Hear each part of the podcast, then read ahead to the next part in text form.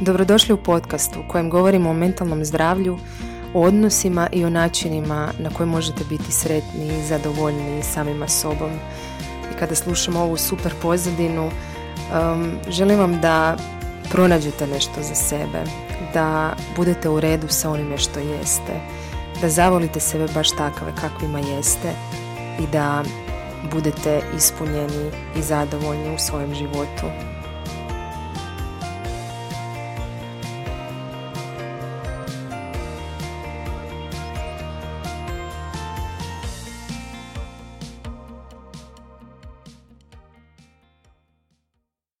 U ovoj epizodi podcasta odlučila sam vam govoriti o temi, odnosno odgovoru na pitanje, moje promišljanje bolje rečeno, kada je vrijeme za prekid.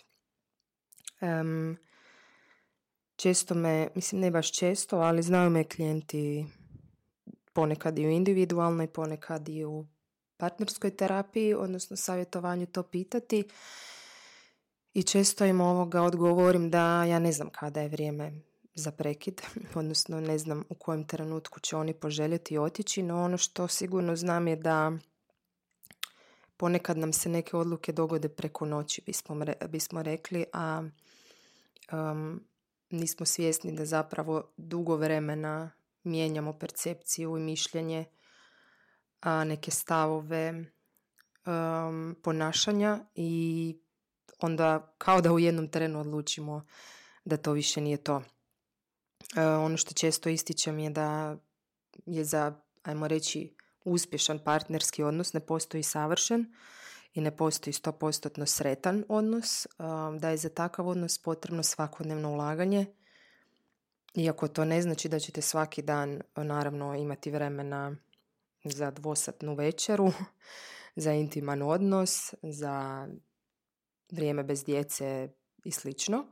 Nećete i to nije realno da imate, ali unatoč tome možemo se približavati na drugačije načine, kroz komunikaciju, kroz zanimanje za drugu osobu, kroz neku pomoć i podršku, kroz podršku u odgoju djece, pomoć u poslovima i tako dalje. Ne znam, svakome odgovara nešto drugo, svatko na drugačiji način izražava ljubav i vrlo često me muškarci, ali i žene pitaju kako, odnosno zašto se, kako da natjeram drugu osobu da shvati koji načini ljubavi meni odgovaraju ili da me čuje, da me vidi i slično. Dosta u radu s klijentima radim na tome da se vratimo na početak i da se sjetimo razloga zbog kojih nas je partner privukao, no neću sada dugo o tome jer o tome sam već govorila u ranim podcastima, ali mi često zaboravimo kako smo o, ajmo reći, sudbini našeg partnerskog odnosa gledali na početku naše veze.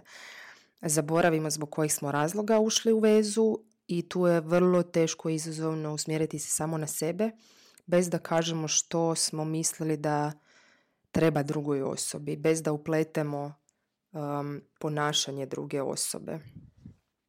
To teško radimo i zbog toga i dolazi do problema, jer mnogi od nas stupaju partnerske odnose s namjerom da nekome pomognu, s namjerom da nekoga zaštite ili s namjerom da netko njih zaštiti, da ih spasi ili da bude sigurna luka ili nešto.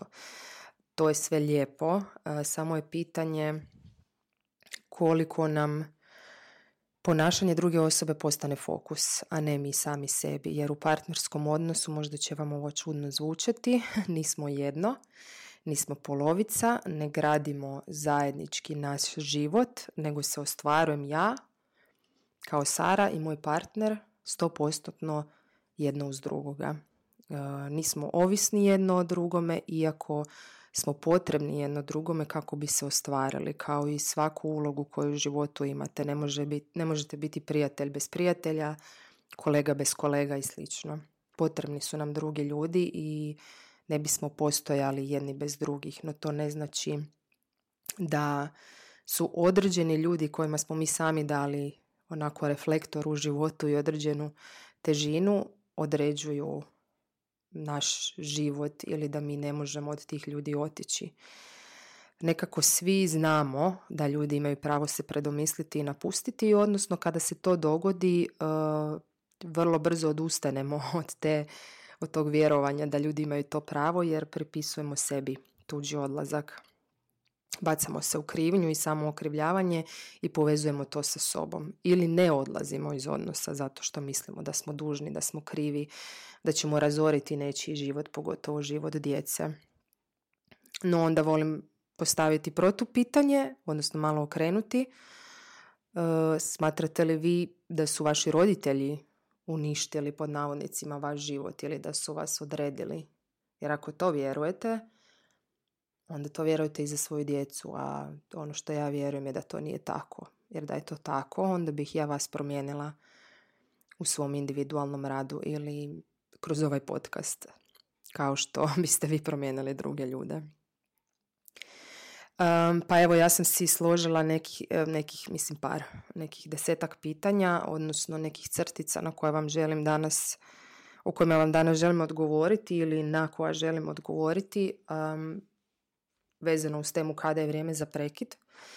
Htjela bih na početku odmah istaknuti da je svaki slučaj individualan, da ne postoje pravila univerzalna, da to što ću ja danas govoriti nije možda primjenjivo na vaš život i vjerujem da ćete nakon nekih mojih izjava sami sebi reći da, ali kod mene to nije tako, ili ja ne razumijem, ili ja nisam u takvim okolnostima i slično, i to je činjenica, da, slažem se s vama.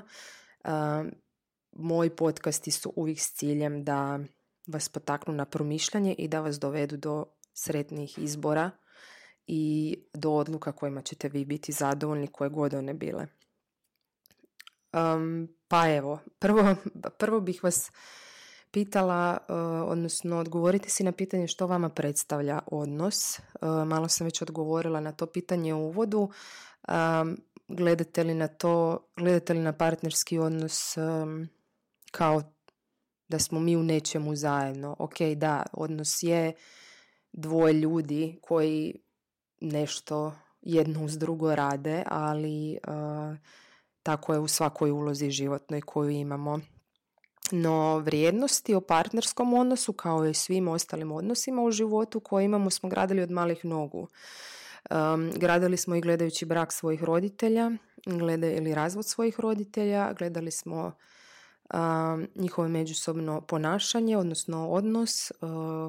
Čak i ako se nisu svađali, čujem od klijenata da djeca jako dobro znaju prokomentirati način na koji se roditelji odnose jedno prema drugom, s poštovanjem, bliskošću, nježnosti, razumijevanjem, dijeljenjem zajedničkih trenutaka. To je vrlo vidljivo. Tu djeca uče. Djeca uče kroz djela. I riječi su tu naravno bitan faktor, ali više uče kroz djela i način na koji se mi ponašamo. Dakle, učimo gledajući odnos naših roditelja ili ostalih odraslih, skrbnika ili ljudi koji su brinuli o nama. Učimo kroz vlastite odnose, kroz odnose prijatelja oko nas, kroz iskustva koje imamo, čitajući knjige, gledajući filmove i slično. I to sve u odrasloj dobi, onako puno toga i na nesvjesnoj razini uzmemo, naravno, mnogo više nego što mislimo, pa se pitamo otkud nam neki problem u životu, ali to sve uzmemo u odraslu dob i onda si složimo jedan paket mjerila, vrijednosti, pravila, kalupa u koje želimo druge ugurati i slično. Ovaj kalup možda zvuči grubo, ali ono što mislim pod time je da svatko od nas ima svoj idealan svijet. Ja imam svoj idealan svijet i svatko od vas koji me sluša.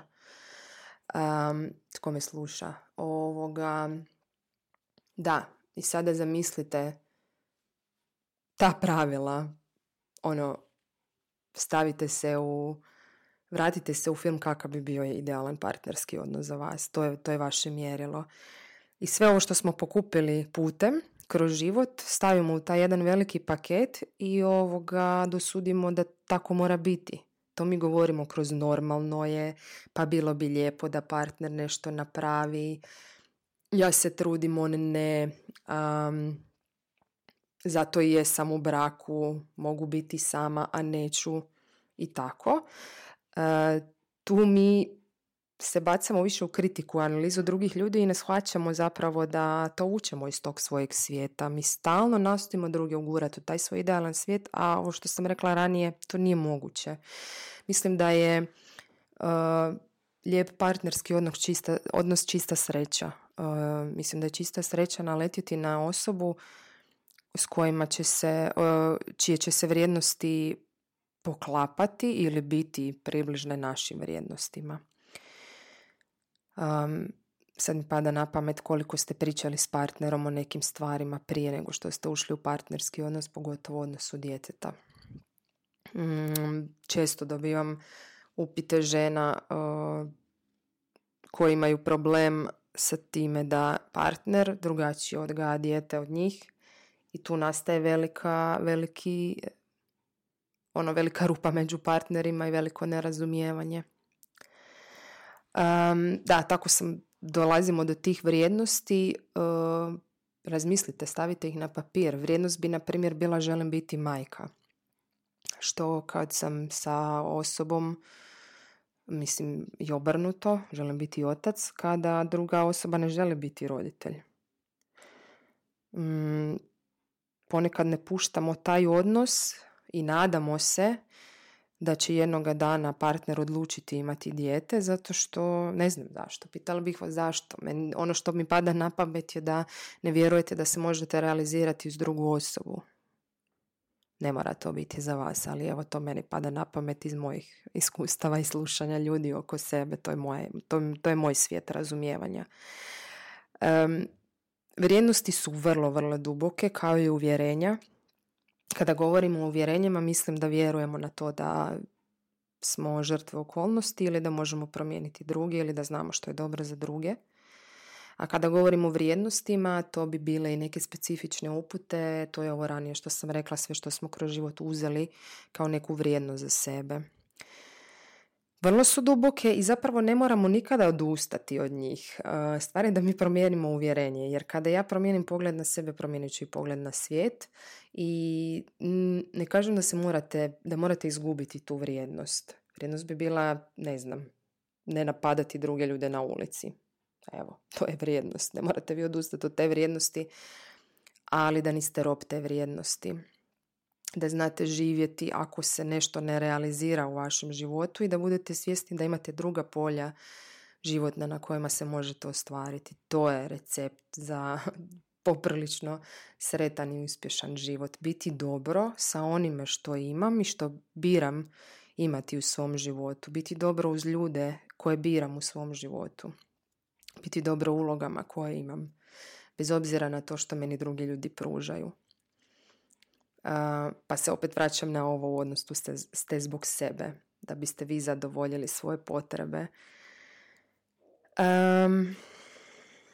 Ok, sljedeće pitanje koje sam si zapisala je zašto ste u odnosu. I pritom mislim, evo, to sam spomenula, da se stvarno sjetite zašto ste ušli u taj odnos. Zašto općenito birate partnerske odnose? To bi isto bilo, sigurno da su tu postoje nijanse. Zašto postoje nijanse? Jer drugi ljudi uz nas nisu jednaki. Uvijek se mi malo prilagodimo i drugačije ponašamo uz određene ljude, ali uvijek postoji taj temeljni drive, bih tako rekla, a to je možda ovo uvjerenje koje sam vam spomenula, da zašto vam je potrebna druga osoba. Maknimo sad ovo preživljavanje. Ok, to je temeljna. Svatko od nas bi volio biti voljen, željen, prihvaćen, bitan uz nekoga, da ne ostari sam, kako bismo rekli. To je sasvim ljudski i prirodno. To nije ništa što mi trebamo ubijati u sebi. Ubijanje toga u sebi je druga krajnost. Kada osobe kažu nitko mi ne treba i dovoljan sam sam sebi, to je odgurivanje ljudi i straha od neprihvaćanja. No, to nije ova tema u ovom podcastu.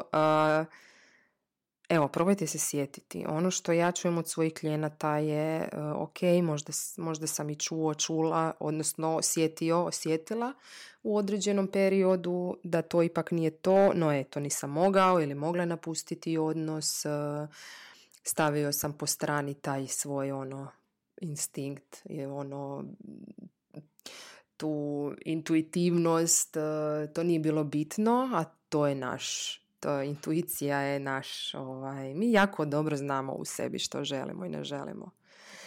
Pa smo odlučili to ubiti na temelju društvenih očekivanja, iskustava koje smo imali, učenja, zaključaka koje smo donijeli kroz život i slično, da me drugi ne prihvaćaju, na primjer.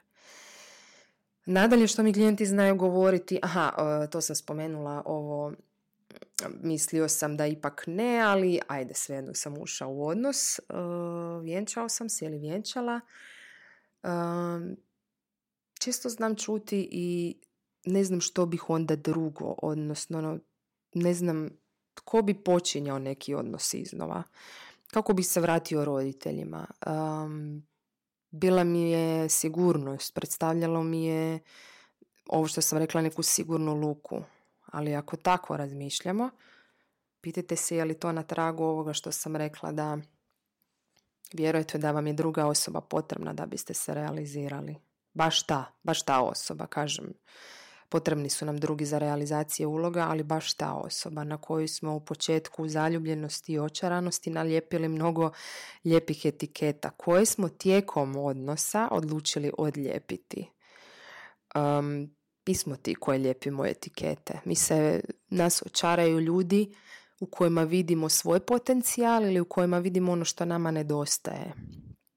Pitajte se što ste htjeli ostvariti baš uz tu osobu.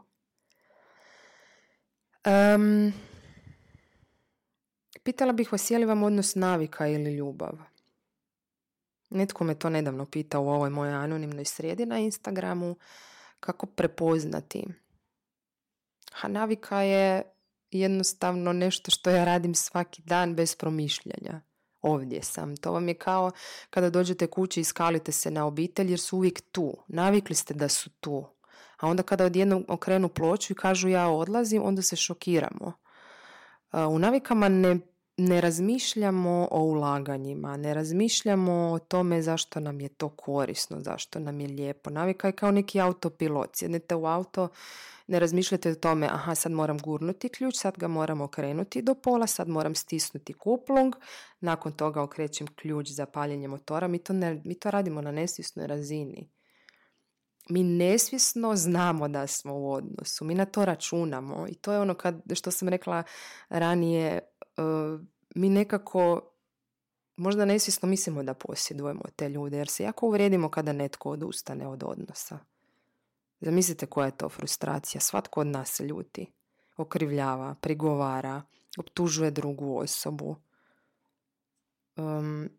Ljubav je konstantno ulaganje. Ljubav je biranje te osobe svaki dan i ljubav je odluka da ću si danas napraviti najbolje što može. Kažem, nije svaki dan idealan, ali je pitanje čega je više. Zbližavanja ili udaljavanja, to je recept. Što je više zbližavanja, to nam je ljepše. To ćemo mi prije proći prepreke i to ćemo se lakše vratiti na stari dobar put. Lakše ćemo se razumjeti. Davat ćemo si vremena, prostora, razumijevanja i slično. Naravno da postoje ogromne prepreke, naravno da postoje trenuci u kojima želimo otići. Poznajem ljude koji su opako razmišljali o razvodu, na kraju su se zbližili više nego ikada prije. Postoje ljudi koji se razvedu, no to je već jako dugo vremena prošlo da do toga dođe. A postoje ljudi koji jednostavno ne talasaju. Bolje je tako, ne diraju. I sva tri ova odabira su ok. I ja vam nikada neću reći odi iz odnosa, jedino ako vidim da vas netko ugrožava. Ali bitno je u ovome preći iz one uloge žrtve u ulogu da ja sam to odabrala iz XY razloga i tu se ostvarujem najbolje što znam. Brinem se za sebe u ovom odnosu bez obzira ima li muža, nema muža, radi po cijele dane, ne radi i slično. Poznajem ljude koji znaju da ih partneri varaju i ne odlaze iz odnosa jer je bitnije imati partnera uz sebe, makar i varao, nego biti bez tog odnosa. To su vam vrijednosti. Pitajte se zašto ste u odnosu i kako se ostvarujete. Da, kada je vrijeme? Kada je vrijeme za odlazak? Ono što mi prvo pada na pamet je kada vam je isto probudite li se sami u krevetu bez da je partner u kući ili probudite i kada se probudite sami i kada je partner u kući. Znači kada njegova odsutnost ili blizina su jednaki. Neko bi to nazvao možda ravnodušnosti, no to je razina na kojoj vi zaista ste povjerovali da vam drugi ne puni vaš rezervoar, vi ga punite. To je trenutak u kojem zaključite da, znači niste izbacili vrijednost. Vrijednost je nas dvoje, smo jedno uz drugo, podrška smo si, super se privlačimo, imamo divan seksualan odnos u kojem se poštujemo, u kojem otvoreno govorimo što želimo, što ne želimo. U kojem uživamo jedno u drugom, odnos u kojem želim podijeliti ono što sam proživjela s partnerom, odnos u kojem želim ga pitati kako je, želim se pobrinuti za njega, ali istovremeno govorim i kad je meni potrebna briga, kad je meni potrebno vrijeme. Odnos u kojem nisam ljubomoran, odnos u kojem ne mislim da kada partner prokomentira drugu osobu to znači da ja nisam dovoljno dobra, nego me potakne možda na još bolje za vođenje. Znači niste odbacili tu vrijednost, vi dalje gajite to, vi dalje imate želju za takvim odnosom, ali znate kada vam je dosta. Postoje neka ponašanja partnera preko kojih ne idete, postoje neki izbori partnera koji jednostavno, uz koje vi ne želite funkcionirati. To je vrijeme u kojem odlazimo.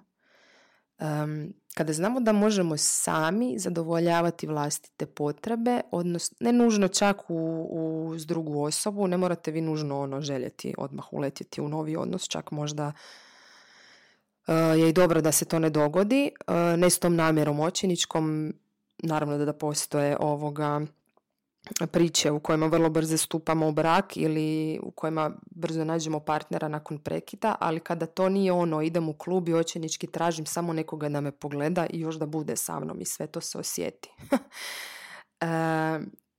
Jedno je željeti se ostvarivati, drugo je vjerovati da ne mogu preživjeti bez tog odnosa. Tu vam je razlika i to je individualno mjerilo i tu ne postoji neko ponašanje u kojem ću ja reći sad je ovo znak. To je, sad vratite se na početak ovog podcasta, što se sve nakuplja tijekom godina. To može biti najmanja sitnica koja vam je prelila čašu, ali sada promislite koliko se takvih sitnica nakupilo i koja su bila vaša očekivanja. Nije realno, naravno, da će nam drugi ispuniti naša očekivanja, ali pitanje je koliko je to duboko vezana za ove naše vrijednosti. Vrijeme za odlazak je kada cijenimo taj odnos. Kada ne odlazimo govoreći da nije on ili ona ovo, onda ja ne bih. Kada ne govorimo, kada se jednostavno ne usmjeravamo u razmišljanju i pogotovo u govoru i objašnjavanju drugima, svima koji nas pitaju, kada se ne usmjeravamo na ponašanje druge osobe i odluke, kada govorite iz sebe, kada govorite ovo nije ono što sam ja zamislila, unatoč tome što je lijepo ili unatoč tome što imamo dugu povijest iza nas, djecu, povezani smo obiteljski, svi se slažemo, znači od tog svega lijepog važnije postaje mir. Eto, nekako bih tako rekla, neka spoznaja da se ja mogu puno bolje ostvarivati. Kažem, evo, možda uz neke nove ljude. To je trenutak za odlazak. Kada na bivši odnos gledam sa poštovanjem, kada se mogu vratiti na uspomene i reći da, bilo je sjajno i fakat je sjajno. I možda bi voljela da se nastavi, ali ova tu moja odluka koju sam donijela je toliko važnija od svih lijepih uspomena. Kada poštujemo odnos, poštujemo i svoje izbore. Onda ne mislimo da smo pogriješili u životu i gdje nam je vrijeme otišlo. Mislim, život je toliko predivan i toliko pun iskustava i učenja i onda mi to onako, da se lijepo izrazim, prvo mi pada na pamet, poseremo. Sa tim pogledom sam sam si kriv i koliko sam vremena utrošio na nešto. To mi kao da studirate i onda ne odlučite to raditi i onda kažete potrošio sam 5 godina života na neku glupost, a ne vidimo znanja, iskustva, rast u tome, promjenu pogleda na život. I onda zaključimo to je to. Umjesto da, ne znam, upišemo neki dodatan tečaj, ostvarimo se drugačije i cijenimo iskustvo koje smo imali. To je zdrav odlazak. Odlaskom neminovno ćemo povrijediti drugu osobu, no zato je u partnerskom odnosu uvijek rad na sebi. Ne radimo mi na promjeni druge osobe, mi radimo na promjeni svakoga od nas samog, tako da bismo se bolje ostvarivali.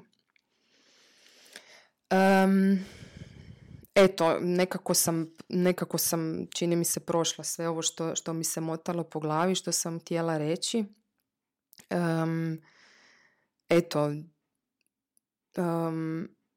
Promislite o svojoj ulozi i promislite kako se ponašate u toj ulozi.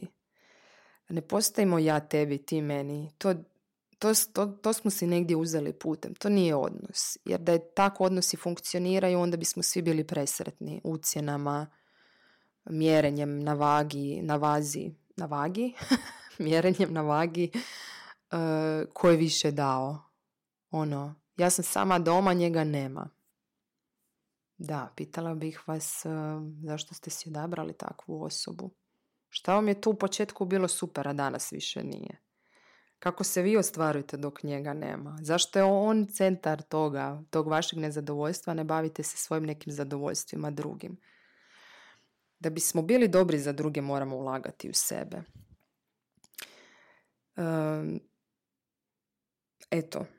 Nadam se, ja sam uvijek za odnos i ljudi nekako gledajući moj profil, neki shvate da sam ja za razvod i tako, misle da ljudi s kojima se družim će se isto razvesti, kao da je to neka zarazna bolest. Ja sam uvijek za odnos i ljubav je najljepša stvar i najljepši osjećaj koji sam ja iskusila u životu i za koji vjerujem da je najljepši.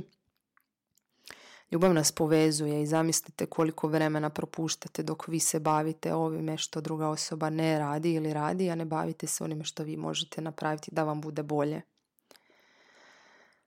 Nadam se da ćete poraditi na svojem odnosu ili nadam se da ćete se odlučiti za korak koji će za vas biti lakši, koji će vam donijeti mir. I nadam se da ćete donositi izbore u kojima ćete uživati. Do sljedećeg slušanja. Lijep pozdrav.